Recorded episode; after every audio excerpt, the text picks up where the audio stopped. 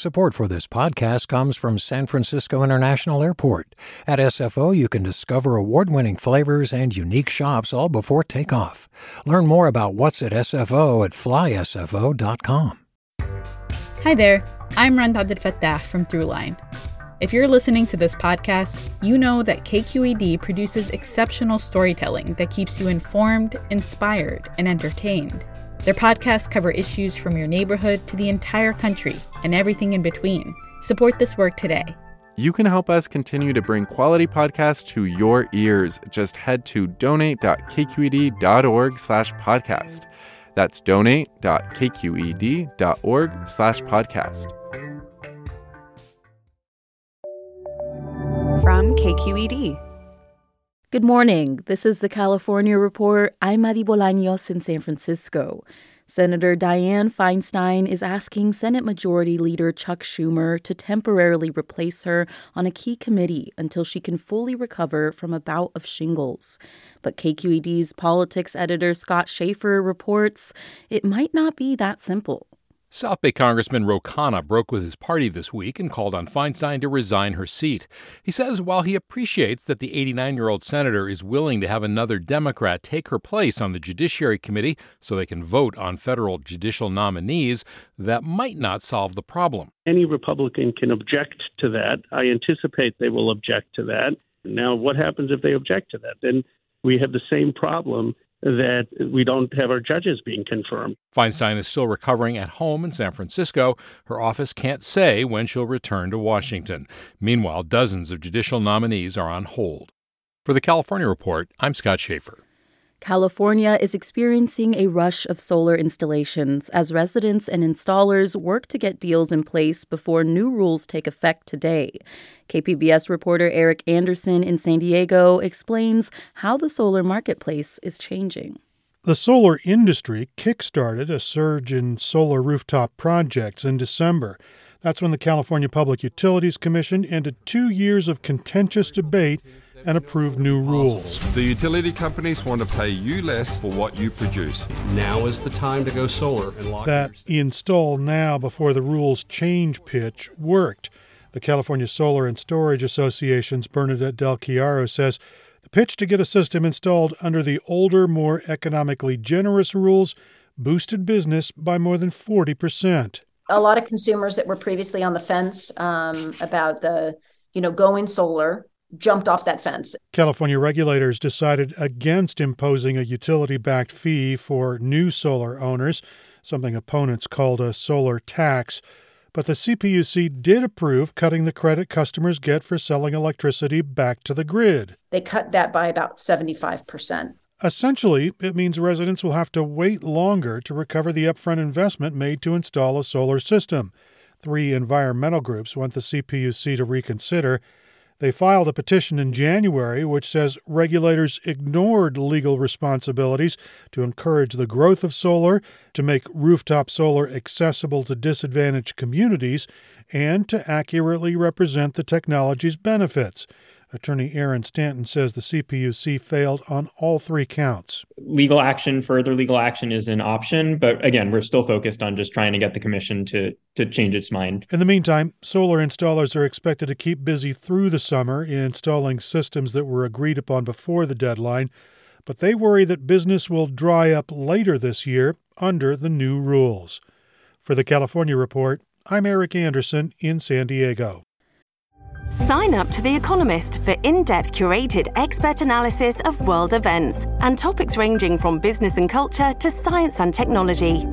You'll get the weekly digital edition, online only articles, curated newsletters on politics, the markets, science, culture, and China, and full access to The Economist Podcast Plus. The Economist is independent journalism for independent thinking. Go to economist.com and get your first month free. Hey, it's Glynn Washington from Snap Judgment. And if you love what you're hearing, and I know you love what you're hearing, please consider becoming a KQED member. Get special access to cool events, behind the scenes footage, and so much more. Plus, you'll sleep better at night knowing you did your part for the community you depend upon. It's in you. Please be in it. Visit donate www.kqed.org slash podcasts to sign up now. That's podcast with an S. Thanks. There's a beam of light bringing people together in Sacramento where long suffering basketball fans finally have a reason to celebrate. In tomorrow's Battle of Northern California, the Sacramento Kings are facing off against the Golden State Warriors. KQED's Bianca Taylor has the story of how the Kings are exceeding expectations this season. To understand why Sacramento Kings fans are so excited right now, you have to understand how hard it's been for us. The Kings have failed to qualify for a playoff for 16 years straight, making them not only the worst team in the NBA, but the worst team in major American sports. And this is a league where over half the teams make the playoffs. So to be bad at that level for a decade and a half through two ownership groups is a really impressive level of ineptitude. That's Patrick Redford. He's a staff writer at Defector Media and a lifelong Kings fan, even if it doesn't make total sense. You know, by any sort of rational metric, I should have just become a Warriors fan at some point because I could be happy. But this year, the Kings have shocked Patrick and everyone else by actually being good. They're playing great basketball. They seem to have good chemistry. They have like a good coach for the first time in 16 years. You know, we don't need to have a statistics talk here, but all the numbers say they're actually better than their record is. And also, there's there's the beam. You gonna light this beam? Let's do it. Let's let him light the beam! Bam! The beam. Four lasers that shoot a purple beam of light into space from the top of Golden One Center in downtown Sacramento. The beam was first lit in October 2022 after being cleared by the Federal Aviation Administration. A few weeks later, the Kings took off on a seven game winning streak. So now the beam lights up the sky after every Kings victory, at home or away. They were playing in Los Angeles, and they were up big on the Clippers in the fourth quarter, and you could hear chants in that building on the road. Light the Beam has become a citywide rallying cry, and it's everywhere in Sacramento, from t shirts to socks to the Light the Beam IPA. For a brief moment, the Beam was even listed as a place of worship on Google Maps. And according to Patrick, it's not only Sacramento that's swept up in this Beam madness. I mean, the Kings are probably the feel good story of the season, and that's coincided with the beam. Now that the Kings have finally made it to the playoffs, there's an energy in Sacramento that hasn't been there since 2002. Honestly, it's just really nice to watch like a regular basketball team for once and just not feel like a joke. Regardless of how this first round ends, it's undeniable that the Kings, or the Beam Team as they're now known, have rewritten their history with three words light the beam. For the California Report, I'm Bianca Taylor in Sacramento.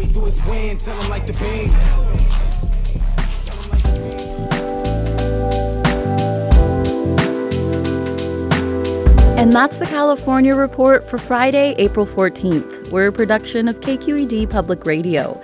Our engineers are Danny Bringer, Brendan Willard, Jim Bennett, and Seal Muller. Our producers are Izzy Bloom and Keith Mizuguchi. Our senior editor is Angela Corral. Our interim director of news is Erica Kelly. Our vice president of news is Ethan Toven-Lindsey. And our chief content officer is Holly Kernan. I'm Mari Bolaños. Thanks for listening and have a great day. Support for the California Report comes from Stanford Medicine, comprising its School of Medicine and adult and children's health systems, working together to advance knowledge and improve lives. StanfordMedicine.org. The Wesley Foundation, investing in California's underserved youth. And Eric and Wendy Schmidt, whose philanthropy includes 11th Hour Racing, working to connect sustainability with sport to help restore ocean health on the web at 11thhourracing.org. Hi, it's Terry Gross, the host of Fresh Air. We bring you in depth, long form interviews with actors, directors, musicians, authors, journalists, and more. Listen to our Peabody Award winning Fresh Air podcast from WHYY and NPR. Hey, it's Avery Trufelman, host of Articles of Interest. And I've got to say, I've been a fan of KQED ever since I was a little kid and I would come out to San Francisco to visit my grandma. It was just what we'd always turn on every time we got in the car, every time we were making dinner and turning on the radio. Was always KQED.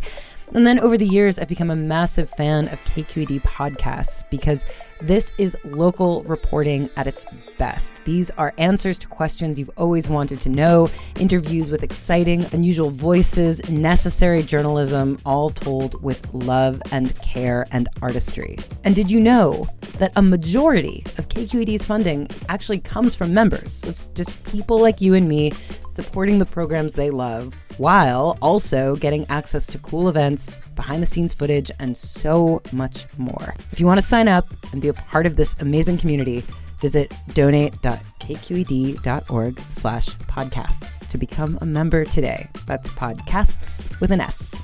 Thank you for listening and thank you for your support. I'm Sasha Khokha, host of the California Report magazine. Every week, we bring you stories about what connects us in the giant, diverse Golden State. Because what happens in California changes the world. I love this place. We were once seen as like the place to be, California. The land of milk and honey. That's where you go to Sunshine State, but we just have challenges right now. KQED's California Report magazine. New episodes drop every Friday, wherever you get your podcasts.